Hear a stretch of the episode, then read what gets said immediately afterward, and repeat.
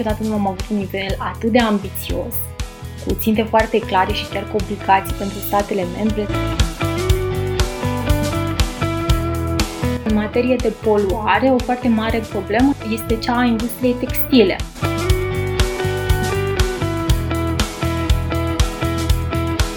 Această tranziție energetică trebuie neapărat să fie privită și din perspectivă socială.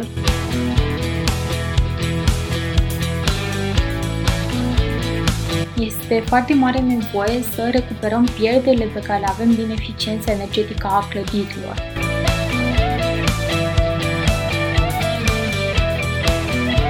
Minim 25% din terenurile agricole să fie destinate agriculturii ecologice,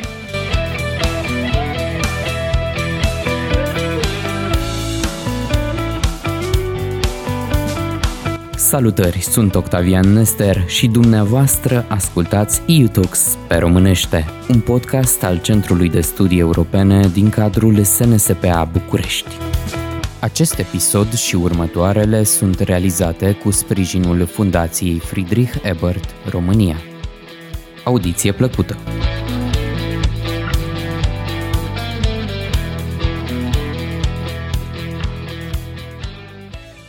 Bun găsit, dragi ascultători!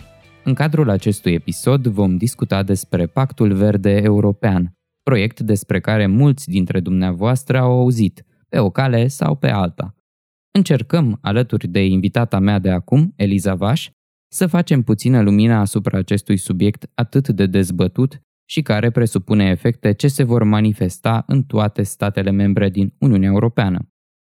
Te salut și îți mulțumesc, Eliza, pentru că ai acceptat invitația noastră.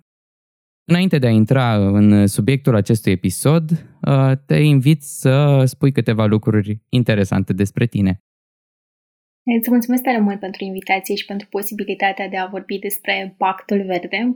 Despre mine aș putea să spun din punct de vedere profesional că lucrez pentru Institutul European din România în cadrul Serviciului Studii Europene în egală măsură sunt implicată în zona neguvernamentală, într-o organizație ce desfășoară proiecte pentru tineri și pentru alte grupuri țintă, iar una dintre pasiunile din domeniul cercetării pe care le am ține de economia circulară, care reprezintă un pilon al Pactului Verde European, așa că aștept cu mare drag să avem discuția de astăzi.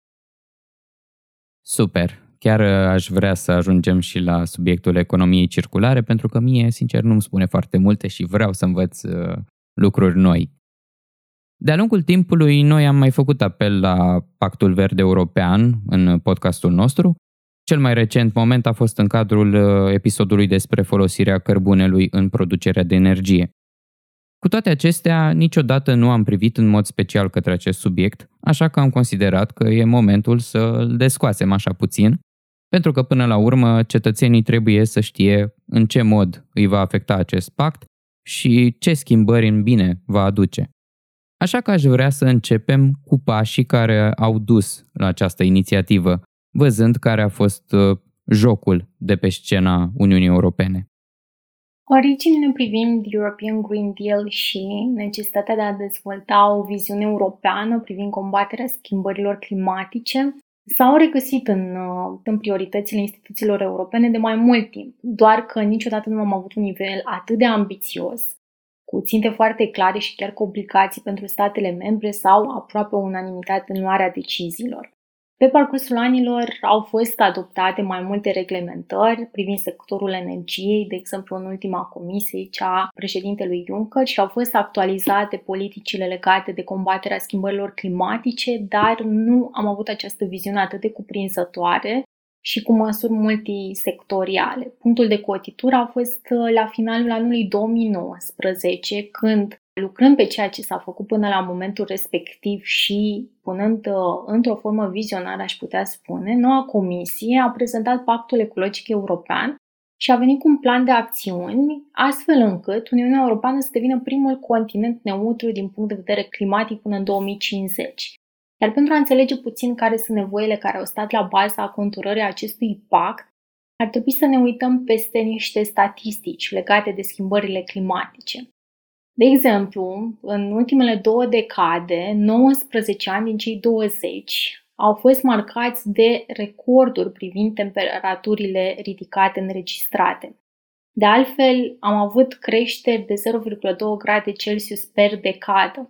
Iar din cauza acestor creșteri de temperatură, am văzut chiar și niște clipuri destul de uh, impresionante din acest punct de vedere cu topirea ghețarilor și creșterea nivelului curent al mării.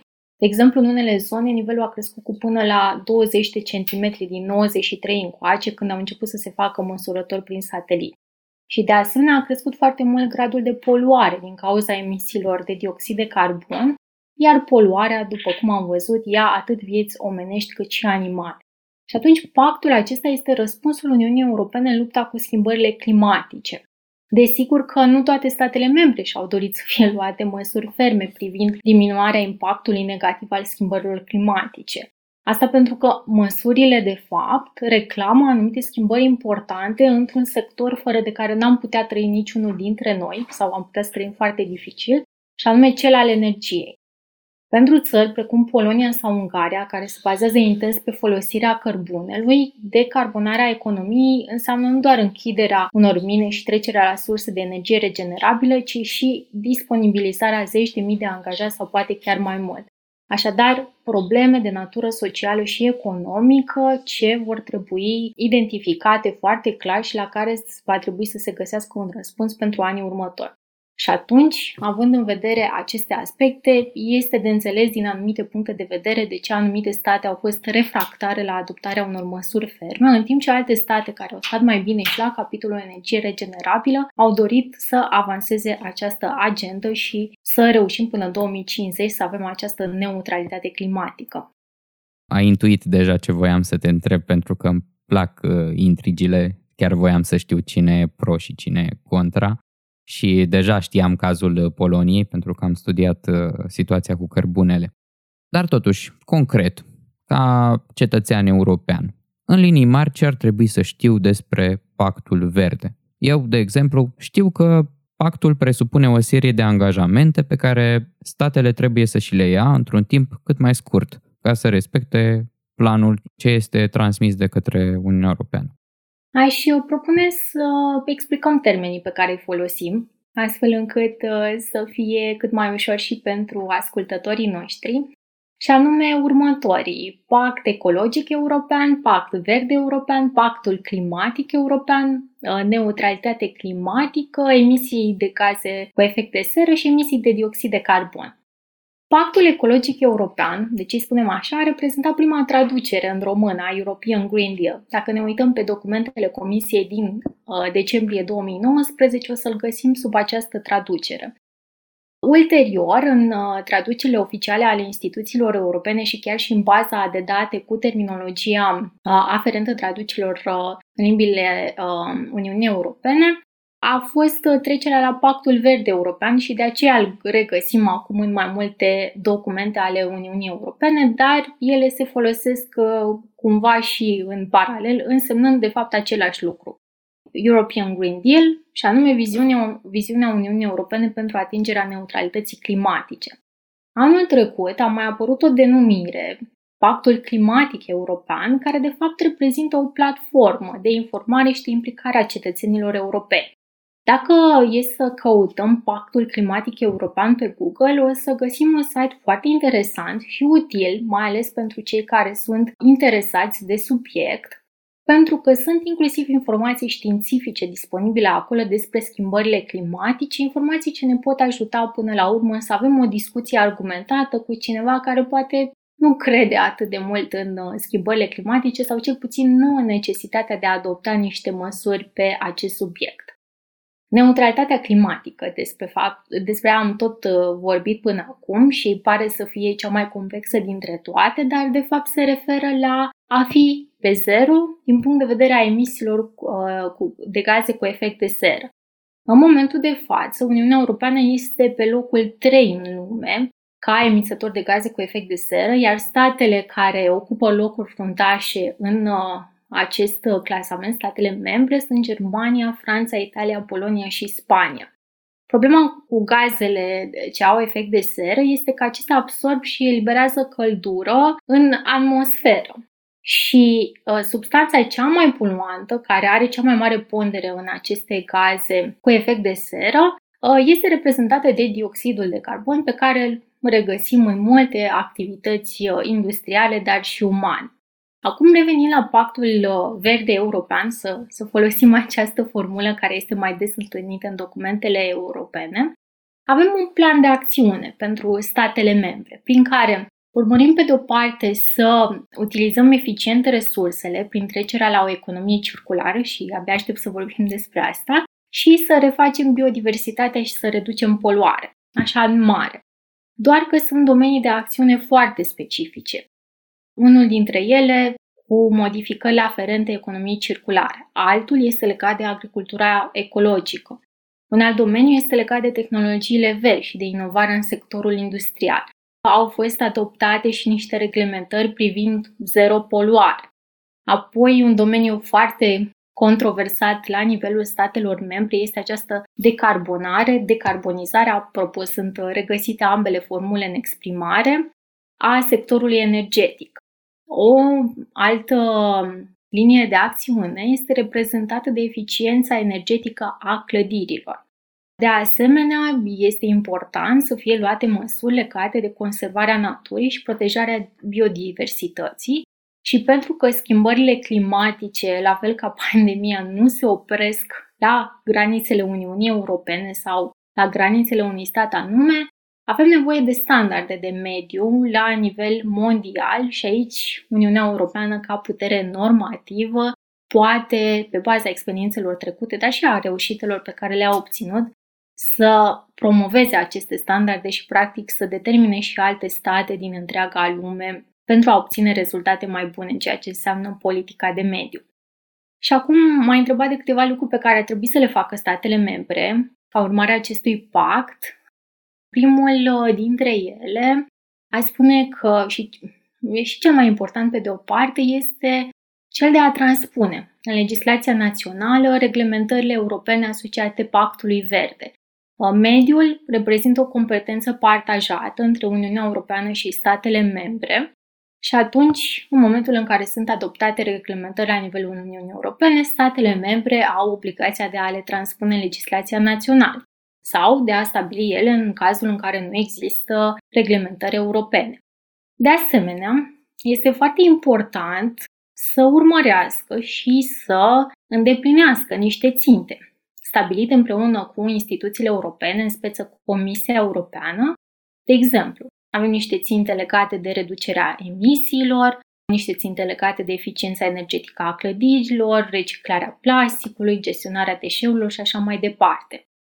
În tot acest proces, care este unul de schimbare până la urmă, sunt emise recomandări, tot de către comisii, pe tema neutralității climatice, dacă un stat și-a îndeplinit sau nu țintele, respectiv obligațiile asumate, iar Comisia Europeană poate să vină cu o nouă serie de recomandări sau să solicite explicații statelor membre pentru motivele pentru care nu și-au putut îndeplini acele lucruri stabilite.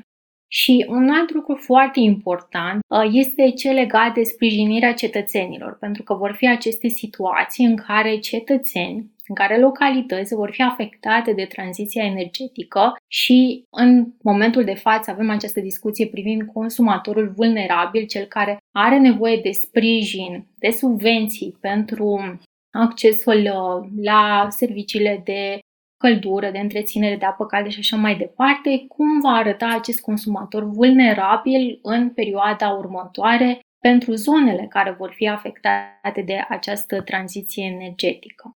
Mulțumesc că mi-ai explicat uh, distinția dintre termeni, e, e foarte util. Până acum am avut uh, tendința de a folosi doar uh, denumirea de pact verde, așa cum probabil ai și observat.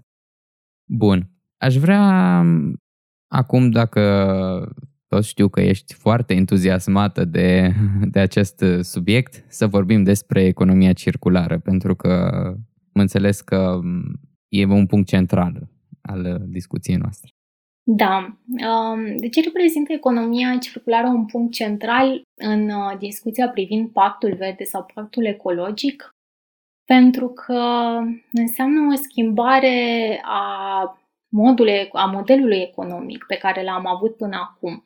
Modelul tradițional al economiei spune că luăm niște resurse pe care le punem în procesele de producție, astfel încât să generăm bunuri și servicii, iar mai apoi gestionăm deșeurile rămase. Cam așa a funcționat uh, lumea, cel puțin în ultima sută de ani. O economia circulară vine cu niște modificări foarte importante și anume în loc să punem anumite resurse în procesul de producție ca despre care noi știm că nu mai pot să fie recuperate ulterior sau pot să fie recuperate foarte puțin, hai să vedem cum anume am putea să inovăm și ce fel de alte materiale pot să fie folosite astfel încât să avem bunurile și serviciile respective. Așadar, un prim pas este cel legat de inovare în producție. După aceea, în momentul în care suntem în procesul acesta de uh, scoatere a bunurilor și a serviciilor, cum anume facem ca acel comportament al consumatorului, care până acum a fost unul bazat pe a lua cât mai mult, practic pe asta se bazează creșterea economică, pe un consum cât mai mare, cum facem ca să adaptăm comportamentul consumatorilor astfel încât aceștia să aibă un consum responsabil și cum facem să avem o creștere economică responsabilă. Oare mai este ea nevoie să fie la procente de 4-5% sau putem să trăim și cu mai puțin de atât și în ce condiții? Și în ultimul rând, ultima parte a ciclului economiei circulare care este legată de uh, managementul uh, deșeurilor, în loc să ajungem să punem deșeurile respective în grob de gunoi de lângă București sau din alte părți, cum facem să folosim uh, deșeurile respective ca materii prime secundare pentru a produce alte bunuri și servicii. Așadar, în loc de a avea un sistem liniar, cel specific economiei tradiționale, să avem un sistem circular în care tot punem resursele și deșeurile rezultate în economie cât mai mult, astfel încât la finalul ciclurilor de producție să rămânem cu cât mai puține deșeuri care efectiv nu mai pot să fie refolosite. Și cam aceasta este mare distinția între economia lineară și cea circulară. Aș mai puncta aici faptul că a venit și ca urmare a unor uh, acțiuni de promovare foarte puternice. Sunt diverse organizații și uh, ale societății civile din mai multe state, acum fost membre ale Uniunii Europene, care au promovat această economie circulară și uh, reprezintă un nume în domeniu. Mă refer aici la Fundația Ellen MacArthur din Marea Britanie, care a ajuns să dezvolte inclusiv principii și uh, standarde în domeniul economiei circulare și în ultimii 5 ani chiar să ajute companii uh, internaționale, multinaționale, ca să-și schimbe modelul de business și să treacă spre unul circular. De exemplu, în materie de poluare, o foarte mare problemă este cea a industriei textile, care, pe lângă faptul că folosește anumite substanțe pentru colorarea hainelor și substanțele respective ajung să fie deversate în râuri și în alte părți, se consumă foarte mult. În urmă cu 30-40 de ani exista moda ca patru sezoane, toamnă, iarnă, primăvară, vară. De 20 de ani încoace sau de 30 de ani încoace, cumva moda a devenit de 52 de sezoane, de 52 de săptămâni și consumatorii au fost tot mai mult stimulați să cumpere și să schimbe uh, hainele respective și în felul acesta să avem depozite întregi de textile în jurul orașelor sau chiar în jurul unor localități care uh, au peisaje naturale uh, inestimabile și care sunt puse în pericol ca urmare a acestui consum irresponsabil. Wow, nu m-am gândit niciodată la asta, sincer. Chiar nu m-am gândit cât de poluantă poate fi industria asta a textilelor. E, e ceva cu totul nou pentru mine. Deși am văzut numeroase documentare legate de impactul poluării asupra mediului, uh, subiectul ăsta nu, nu, nu mi-a apărut în, în față. Mulțumesc frumos! Cu plăcere. Pentru mine, în cadrul unei conferințe internaționale la care am fost, marcant a fost momentul în care cineva de la o companie ce produce uh, siringi Așadar, mare utilizator de plastic, cel puțin până în momentul de față nu există altă variantă pentru siringile respective, spunea că dacă totuși nu facem ceva și nu găsim alte materiale și nu inovăm în domeniu, în 2050 o să ajungem să avem atâta plastic în oceane pe câți pești avem. Și oare chiar ne dorim lucrul respectiv? Bineînțeles că nu, dar uneori uh, cei mai uh, mari tind să ignore voința noastră, din păcate. Dar avem măsuri uh, de a acționa pentru că trăim în democrație și putem să le exprimăm. Exact, asta să nu uităm. Nu, nu, nu mai demoralizez, gata. Da, da, da. Aș vrea să preiau acum câteva întrebări de la colegii mei pe care i-am implicat, tocmai pentru a aduce un suflu nou, să spun așa, în acest episod și le și mulțumesc pe această cale. Întâi, uh, m-ar interesa să știu dacă a fost luată în vreun fel în calcul de către Comisia Europeană posibilitatea ca prin implementarea Green Deal să apară anumite dezechilibre la nivel regional.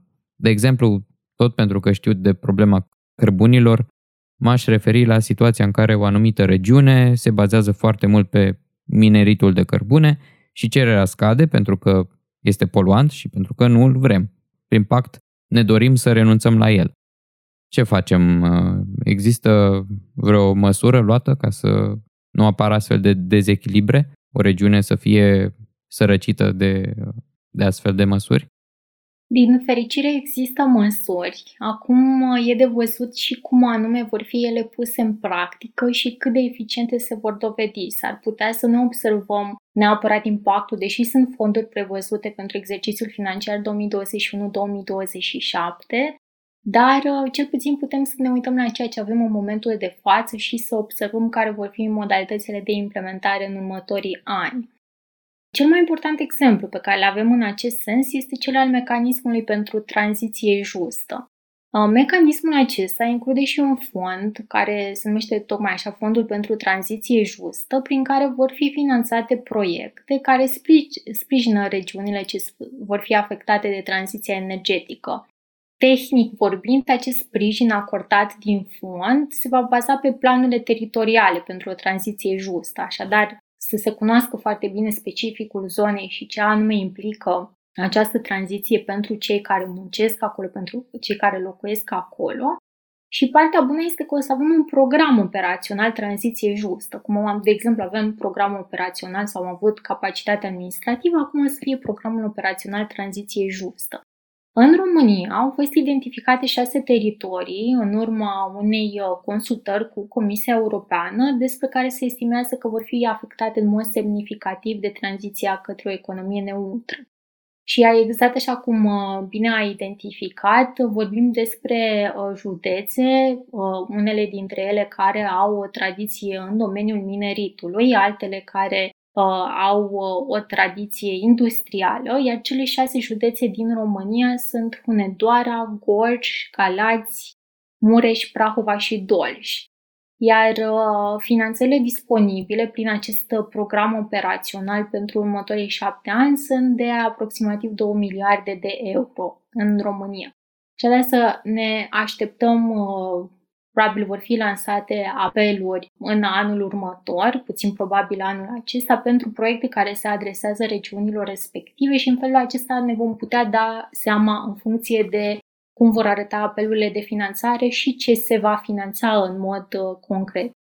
Ce putem să preconizăm în momentul de față, că vor fi și proiecte axate pe uh, reorientarea profesională a celor care, de exemplu, lucrează în mine sau în anumite industrii prelucrătoare care poluează.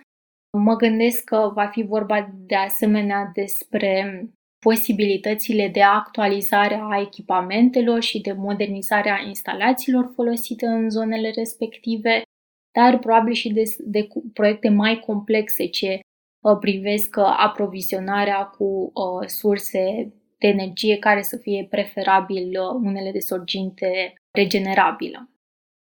Eu aici văd uh, provocarea principală, în uh, reorientarea profesională a celor care lucrează în mine, de exemplu. Cred că va fi foarte mm, dificil să îi convingem pe acești oameni, să, să reușim să-i ajutăm până la capăt să își găsească un nou, un nou job. Așa este. Această tranziție energetică trebuie neapărat să fie privită și din perspectivă socială și să nu fie implementate proiecte și măsuri care uh, sunt strict din punct de vedere tehnic sau strict din punct de vedere economic. Este clar că următorii 10-20 de ani vor însemna și o schimbare a modului de gândire, a modului în care am fost obișnuiți să funcționăm până în momentul de față și ca orice fel de schimbare, psihicul uman are nevoie până la urmă de adaptare și de mai multe abordări din care să poată alege. Și mizez, sper că decidenții care vor fi responsabili de aceste uh, schimbări vor lua în considerare și particularitățile uh, respective sociale și vor veni cu programe care într-adevăr să poată să sprijine persoanele ce vor fi în căutarea unor noi locuri de muncă. Pe de altă parte, este interesant de văzut și de cuplat politica schimbărilor climatice sau planul de acțiune pentru schimbările climatice și cu modificările din sfera digitală. Ele de altfel se și întrepătrund în uh, multiple domenii și dacă o să vorbim despre agricultură o să vorbesc despre o îmbinare de acest fel.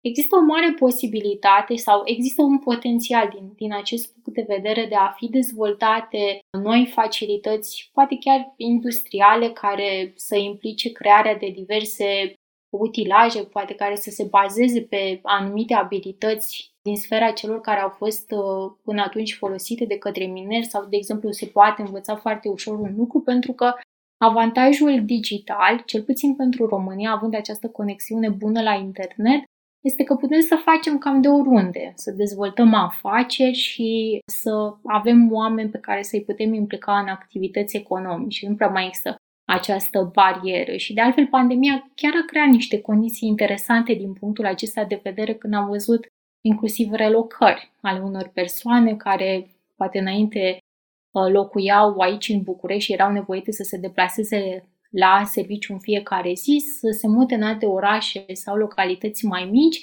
și să dezvolte noi mici afaceri în uh, zonele respective. Și poate din punctul acesta de vedere mă aștept să existe un potențial și pentru uh, regiunile care vor fi afectate de tranziția energetică, dar uh, cred că și aici o să fie foarte importantă o conlucrare între autoritățile locale, între companiile care vor trece prin acest proces de tranziție și de modificare a obiectului muncii sau chiar a desfințării acestuia și între actori din, din zonele respective, de exemplu organizații non-guvernamentale sau școli, universități în cazul în care există acolo în zonă, în așa fel încât să implementăm mai mult și acest concept al învățării pe tot parcursul vieții. Pentru că M-aș lega aici de o altă, altă strategie a Uniunii Europene din sfera educației uh, digitale și anume că inclusiv pentru și a pilonului social, inclusiv pentru persoanele adulte, va exista această recomandare de a urma cursuri de formare, uh, mi se pare că cel puțin la fiecare 2 ani.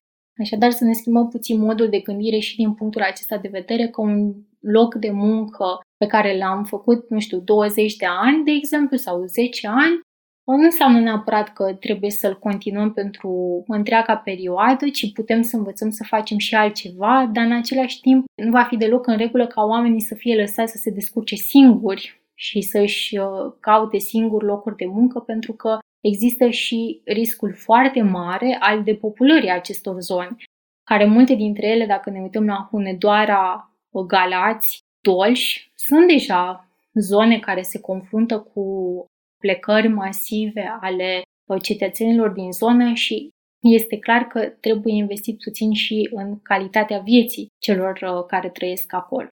Da, aș vedea o soluție în uh, atragerea de investitori către acele zone, în valorificarea potențialului pe care îl au și în alte spectre, nu doar cel al mineritului.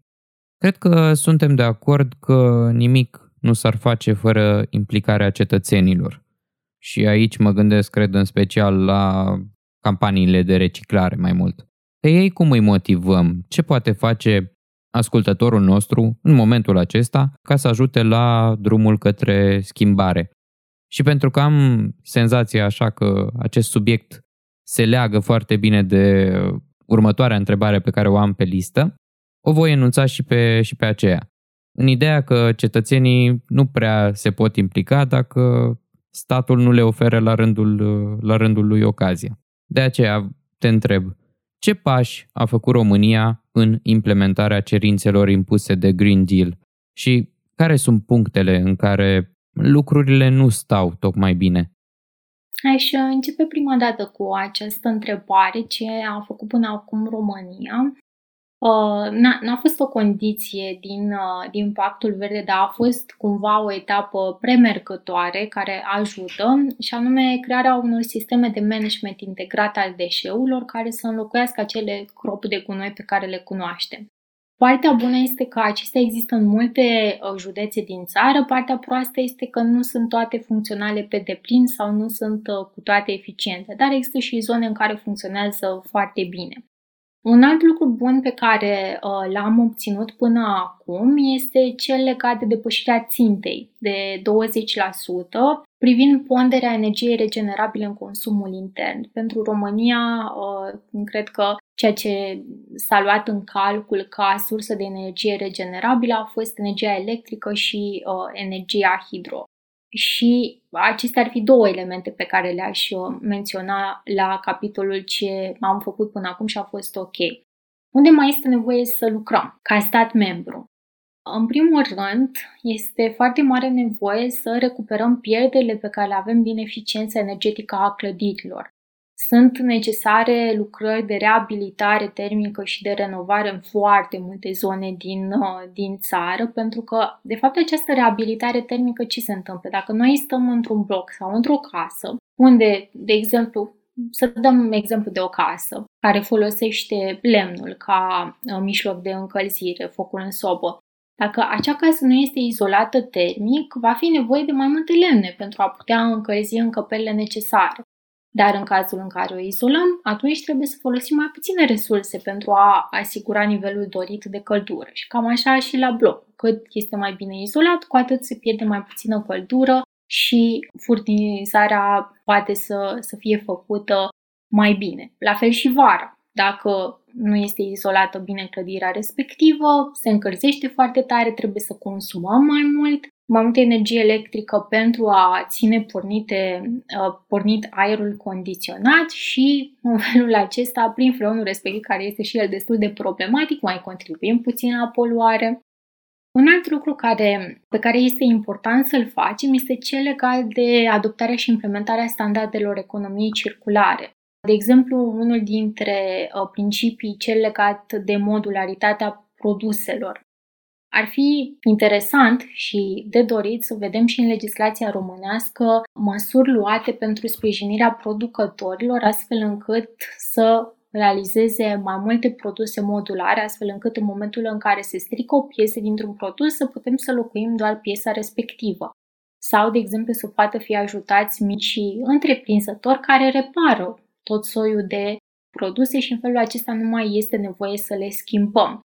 Un alt uh, lucru pe care este important uh, să-l facem este să sprijinim inovarea în domeniul tehnologiilor verzi și să existe Aici cred că se pot face foarte multe lucruri prin parteneriate public-private, astfel încât să fie dezvoltate aceste uh, soluții verzi, această tehnologie verde care să fie folosită în diverse domenii, inclusiv, de exemplu, în agricultură.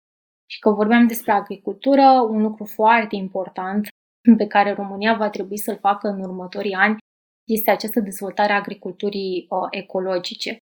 Prin uh, noile măsuri, uh, de exemplu, există o strategie care se numește de la fermă la consumator. Această strategie presupune ca uh, minim 25% din terenurile agricole să fie destinate agriculturii ecologice. În România cât crezi că este procentul? Persoana negativistă din mine tinde să menționeze o cifră mică. 2%. Mai puțin de 2% din terenul agricole din România sunt folosite pentru agricultura ecologică. Bine, bine, acum, acum e important uh, să, să știm ce înțelegem prin agricultură ecologică, pentru că am impresia că definiția variază de la stat la stat. Da, da, într-adevăr, înțelegerea definiției cu siguranță variază de la stat la stat, dar din fericire sunt standarde uh, destul de clare uh, privind, de exemplu, folosirea mai puține pesticide sau folosirea doar a anumitor tipuri de îngrășăminte care să susțină cultivarea de diverse producții. Chestiunea e că suntem puțin în urmă la, la acest subiect al agriculturii ecologice, cu atât mai mult cu cât uh, România este și frontașă la anumite tipuri de cultură. De exemplu, uh, există o cultură unde producem cel mai mult din Uniunea Europeană și problema este că această cultură, s-a făcut un studiu, este una dintre cele mai predispusă de a fi afectată destul de puternic de schimbările climatice și este vorba despre porumb. Și atunci va trebui să învățăm cum să facem și uh, agricultură ecologică pentru această cultură, dar și pentru altele, astfel încât să fim cât mai puțin afectați de schimbările climatice. Și de asemenea, ce cred că va fi foarte important pentru România, că avem uh, multe terenuri uh, agricole sau terenuri arabile să fie sprijiniți micii fermieri Mă, mă refer îndeoseb la cei care sunt în zona rurală și care pot să producă, de exemplu, pentru consumul propriu sau poate chiar pentru consumul vecinilor. Ar fi interesant să avem uh, aceste scheme de sprijin uh, pentru, să zicem, micii fermieri neidentificați sau neorganizați uh, sub uh, diverse uh, formațiuni economice în așa fel încât uh, să, să contribuie până la urmă la realizarea unei agriculturi ecologice în, uh, în zona lor. Iar legat de prima parte a întrebării, ce se poate face pentru sau ce pot să facă consumatorii pentru a contribui la punerea în practică a principiilor pactului verde, a zice că este foarte important să se informeze sunt foarte, foarte multe tipuri de informații. Am și amintit de platforma aceasta, Pactul Climatic European, unde găsesc informații despre ce înseamnă schimbările climatice, despre cum pot să se implice și uh, ce fel de soluții pot să fie implementate. Uh, ar fi interesant să vedem în perioada următoare, poate chiar anumite mici întâlniri la blog, la sat, în care să se discute puțin despre subiectele acestea, pentru că fiecare dintre noi, și mă refer îndeoseb la cei care poate suntem în zona aceasta a studiilor sau poate a informării, a cercetării, toți venim de undeva. Eu, de exemplu, vin uh, dintr-un uh, sat de lângă Oradea și avem acces la, la niște oameni pe care putem să informăm sau cel puțin să le stănim curiozitatea și să deschidem astfel de subiecte cu privire la ce urmează să se întâmple în societate și cum anume se pot uh, implica. Pentru că am observat acest lucru în, în rândul uh, persoanelor din zona academică, de foarte multe ori există această reticență de a promova anumite subiecte pe motivul că sunt considerate poate mai dificil de înțeles sau poate neinteresante de către publicul larg.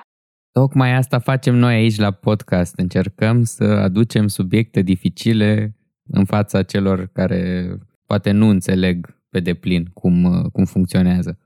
E, exact cu, cu acest lucru voiam să continui și eu. Cum uh, oferiți uh, acest podcast și această manieră de informare a celor care urmăresc, cred că fiecare dintre noi, dacă am dat până la urmă mai departe către o persoană o, un anumit tip de informație, și persoana respectivă ar putea să, să dea mai departe și cumva când, din nou, din punct de vedere psihologic, când vine vorba despre schimbări substanțiale, este foarte important ca informația sau cunoștințele respective să vină și din surse de încredere, pentru că altfel ă, s-ar putea să fim predispuși la reticență sau chiar la negare, să spunem nu mă afectează, nu știu ce este, nu, nu, nu vreau să am de-a face și atunci să mizăm puțin și pe relațiile acestea interpersonale. De asemenea, cred că o măsură de încurajare a cetățenilor, a consumatorilor casnici, ar fi uh, existența unor elemente de sprijin privind achiziționarea de produse sau de servicii care respectă uh, standardele economiei circulare, spre exemplu. Asta și pentru că sunt un pic mai scumpe. Adică dacă e, de exemplu, să cumpărăm și anumite... Uh, există o companie care face mobile de carton costă puțin față de cât uh, am putea să ne așteptăm și poate din punctul acesta de vedere ar putea să intervină autoritățile guvernamentale care să excepteze de la plata TVA sau anumite măsuri care să, să sprijine cumva prețul noilor produse disponibile. Apoi, Un alt lucru la care m-am gândit și cred că ar funcționa foarte bine la sate, îndeosebi în prima fază, dar ulterior și la orașe, centre comunitare de bunuri în care să poată să fie aduse bunuri, să zicem, Octavian, poate tu schimbi birou de acasă și nu, nu mai vrei să-l folosești, că ai altul mai nou sau ai nevoie de unul mai mare, să existe posibilitatea aceasta de a-l duce la un astfel de centru comunitar în așa fel încât să poată să fie luat de o altă persoană și la fel să, oamenii să poată duce alt tip de produse și să facă cumva schimb de ele sau să-și ia fiecare ce are nevoie. Cred că un alt lucru pe care este foarte important să-l facem este să învățăm să reciclăm corespunzător, mai ales că avem și uh, niște legi în sensul acesta, cum suntem obligați, nu doar, nu doar ne este recomandat să reciclăm corespunzător. Și aici aș aduce aminte de un lucru foarte simplu, banal, dar extrem de important, să spălăm recipientele de plastic. Dacă au fost cu suc, lapte sau smântână sau alte cele, înainte de a le arunca într-o pungă de plastice, să ne asigurăm că sunt spălate, pentru că altfel îngreunează, dacă nu chiar împiedică, procesul lor de reciclare. Un alt lucru pe care îl putem face este să ne uităm după magazine de tip Zero Waste. De exemplu, există și în București un astfel de magazin care a fost deschis și uh, unde te poți duce cu propriile recipiente pentru a-ți lua produsele necesare și în felul acesta se diminuează consumul pungilor de plastic despre care spunea anterior. Și în ultimul rând, aș mai aminti aici, nu e neapărat o recomandare pentru consumator, cât mai degrabă este o recomandare pentru cei care se ocupă de marketing și de publicitate. Această schimbare cumva ar trebui să adreseze și modul în care se face publicitate. Știm că marketingul și publicitatea în sine au ca obiectiv final achiziția unui, cumpărarea unui produs sau al unui serviciu. Dar dacă noi încurajăm acest consum într-una și într-una, nu prea ajungem să avem o atitudine responsabilă față de mediu, pentru că e clar că se va folosi din ce în ce mai multă energie pentru a produce acel bun sau serviciu.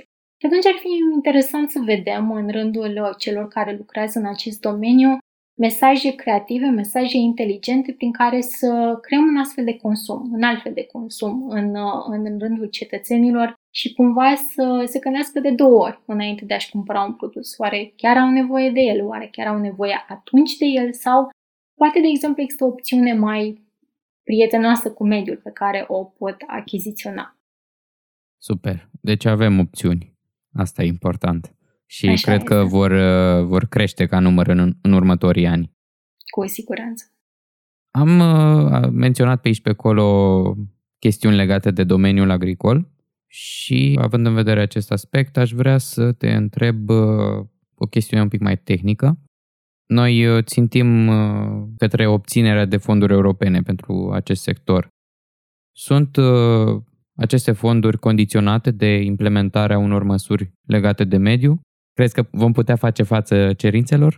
Da, sunt, uh, sunt condiționate. Până la urmă și cadrul financiar multianual al Uniunii Europene pentru perioada 2021-2027 este făcut în așa fel încât 25% din fonduri să fie alocate, să răspundă obiectivelor de mediu.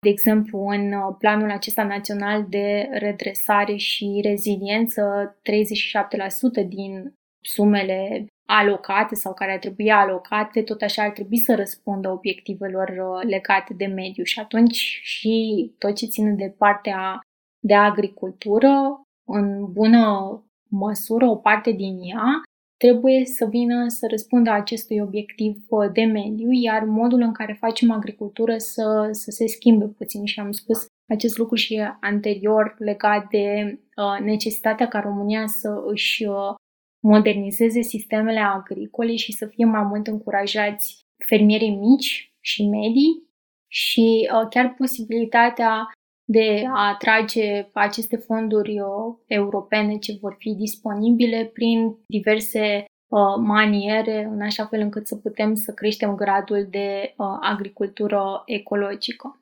Așadar, răspunsul pe scurt este da, sunt uh, condiționate de implementarea unor măsuri de mediu, dar mai nou, cam toate programele Uniunii Europene au aceste întrebări sau în cererile de finanțare o să regăsim întrebări legate de sustenabilitate sub o formă sau alta și putem să ne dăm seama de acest lucru din, uh, din cum arată bugetul Uniunii Europene, că el răspunde până la urmă la această dorință de a fi verde și de a fi digital, peste 50%.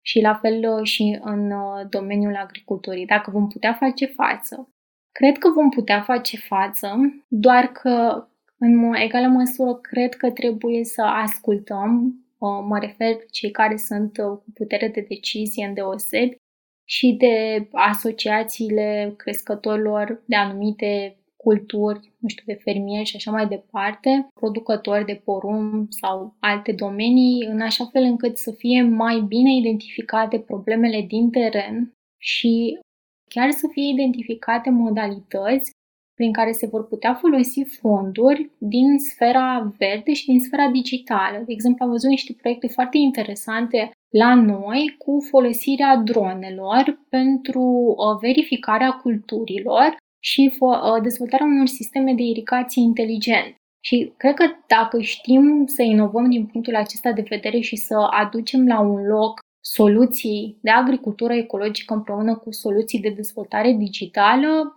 s-ar putea ca România să avanseze destul de mult în, în zona aceasta, dar trebuie să ne gândim că nu în familia fiecărui agricultor există câte un ITist și atunci să existe și elemente de sprijin și de formare și uh, de informare pentru cei care sunt în zona agricolă să știe unde să ceară ajutor specializat și până la urmă să, să poată să fie ghidați în uh, scrierea unei candidaturi sau în obținerea unor fonduri pentru uh, aceste dezvoltări uh, verzi, respectiv digitale. Așa cum mi-a sugerat una din colegele mele de la centru, aș vrea să ne uităm un pic spre tineri. Am vorbit despre cum ar putea să reacționeze cetățeanul de rând, dar acum aș vrea să vorbim în particular despre tineri. Cum putem noi să ne implicăm în implementarea Green Deal? Este ceva ce tinerii pot să facă în plus pentru a ajuta la atingerea obiectivelor ambițioase pe care Comisia le-a, le-a enunțat? Da, pot să facă foarte multe lucruri. Probabil este una dintre este unul dintre momentele acelea din istorie în care uh, tinerii prin prisma generației în care se află, sunt cumva la răscrucerea unor epoci și pot să faciliteze această tranziție pentru că au cunoștințe, pentru că au o înțelegere a mediului și pentru că au energia necesară pentru a face acest lucru. Primul lucru pe care îl recomand să-l facă este cel de informare. Sunt tot mai multe proiecte legate de dezvoltarea uh, durabilă, legate de uh, economia circulară. Sunt platforme care au fost create în acest sens și pot să fie accesate foarte ușor pentru a vedea la ce anume se referă aceste concepte și cum sunt ele până la urmă transpuse în viața noastră de zi cu zi. Apoi, al doilea lucru pe care pot să îl facă tinerii este acordare de expertiză digitală părinților și bunicilor. Asta pentru că vorbim despre schimbarea obiceiurilor de consum și este important ca în momentul în care facem o alegere, de exemplu pentru renovarea casei sau alte cele, să știm că am făcut cea mai bună alegere și dacă se poate să implementăm chiar și anumite principii ecologice. Poate găsim totuși niște materiale care sunt mai ok cu mediul. Sau, de exemplu, după ce am terminat de renovat, în loc să lăsăm fotoliul ăla vechi lângă bloc, poate găsim o firmă pe internet care cu asta se ocupă, să, să ia fotoliile și să le ducă într-un alt loc, să le recondiționeze și după aceea să le vândă. De exemplu, în București chiar sunt destul de multe care fac acest lucru.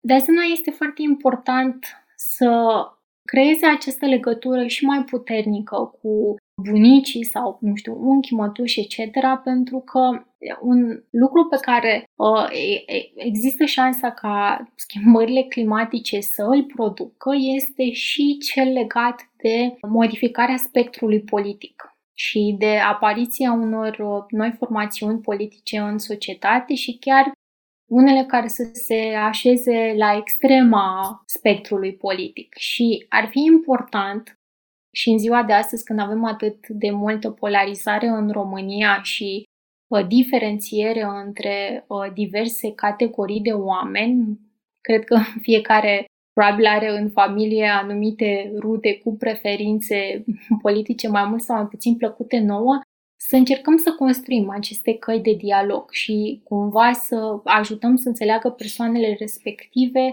și pentru ce anume militează, nu știu, formațiunea politică pe care o susțin, de exemplu, în ceea ce privește pactul uh, verde ecologic, că poate nu susțin mare lucruri atât de bune, poate descoperă că sunt anumite măsuri pe care, cu care nu sunt deloc de acord și din nou această expertiză digitală a tinerilor ar putea să vină foarte ușor în întâmpinarea și în informarea uh, persoanelor uh, care sunt mai în vârstă. Și uh, cel de-al patrulea lucru pe care aș vrea să-l amintesc este legat de obiceiurile de consum. Având lumea în buzunar, în smartphone, putem să ne informăm foarte ușor cu privire la opțiunile de cumpărare pe care le avem, chiar să căutăm informații despre producători, să căutăm alternative, de exemplu în zona textilă, poate găsim producători care sunt mai aproape de noi, se scurtează lanțul de producție și Poate în felul acesta este folosită mai puțină energie pentru a face bluza aceea drăguță pe care dorim să ne o cumpărăm. Și cumva făcând această mică documentare, poate ajungem și la ideea că nu ne trebuie chiar acum să ne schimbăm toată garderoba. Poate avem nevoie doar de o piesă sau uh, de alta pentru a ne completa colecția prezentă. Și nu în ultimul rând, aș vrea nu să accentuez acest fapt pentru că este foarte, foarte important și chiar va necesita destul de multă muncă din partea oamenilor de comunicare și voință mai ales, că se schimbă radical modul în care am funcționat până acum. Hai să vedem mesaje creative și constructive, proactive, din partea creatorilor de conținut tineri, din partea market, marketerilor și ai oamenilor de publicitate care pun accentul pe un alt tip de consum și pe un alt tip de alegeri și cumva care duc în zona aceasta de responsabilitate față de mediu și de gândire a procesului de producție prin care a trecut bunul pe care noi vrem să-l luăm înainte de a ajunge în mâinile noastre. Și, cum am spus, sunt sigură că pot să facă foarte multe uh, tineri și chiar toate lucrurile pe care le-am menționat până acum și Chiar cred că este foarte important rolul acesta de catalizator între generații, pentru că orice fel de schimbare vine și cu modificări structurale și atunci ar trebui să ne asigurăm acum, mai mult ca oricând, mai ales în urma pandemiei, că nu e cam nimeni lăsat în urmă și dacă are nevoie de ajutor, poate să putem să fim acolo, să oferim măcar o informație. Mi-a plăcut foarte, foarte mult expresia cu lumea din buzunar reflectă foarte bine câtă putere avem noi fiecare. Putem să accesăm informațiile de oriunde, oricând, trebuie doar să, să ne dorim să o facem. Așa Îți mulțumesc mult de tot pentru participare. Te rog să adresezi așa un mesaj ascultătorilor noștri din postura de cetățean european. În primul rând, vă urez la cât mai multe luni și la cât mai mulți ani de emisiuni de acest fel și de materiale realizate pe tematici europene și vă mulțumesc foarte mult pentru faptul că aduceți Uniunea Europeană în casele și în uh, telefoanele și în uh, ecranele celor care o să asculte acest material, dar și altele pe care le-ați creat și vă felicit pentru toată munca și mai ales pe tine în calitate de student atât de determinat să, să te implici în acest domeniu. Iar un mesaj pentru ascultători ar fi ce legat de apartenența noastră la Uniunea Europeană. Cred că suntem foarte norocoși că suntem uh, parte din această familie europeană și cred că așa cum Uniunea Europeană ne așteaptă pe noi România să ne construim democrația, este și de datoria noastră a românilor să ajutăm să construim și să dezvoltăm democrația în Uniunea Europeană și în acest sens să ne implicăm și în dezbaterile care vor urma prin conferința privind viitorul Europei, dar și altele, și să ne spunem punctul de vedere în momentul în care apar tot soiul de măsuri, fie legate de Pactul Verde European sau de altele, și să arătăm că până la urmă suntem aici și urmărim ceea ce se întâmplă. Îți mulțumesc încă o dată și pentru aprecierile pe care mi le-ai adresat. cu mare drag. Tuturor celor ce ați ascultat până în acest punct episodul nostru, vă mulțumesc și vă invit să accesați pagina Centrului de Studii Europene SNSPA, unde vă pregătim postări și surprize interesante. Dacă v-a plăcut acest episod, vă invit să-i dați un share pe Facebook ca să-l audă și alți oameni care doresc să învețe mai multe despre Uniunea Europeană. Eu am fost Octavian, până data viitoare, numai bine!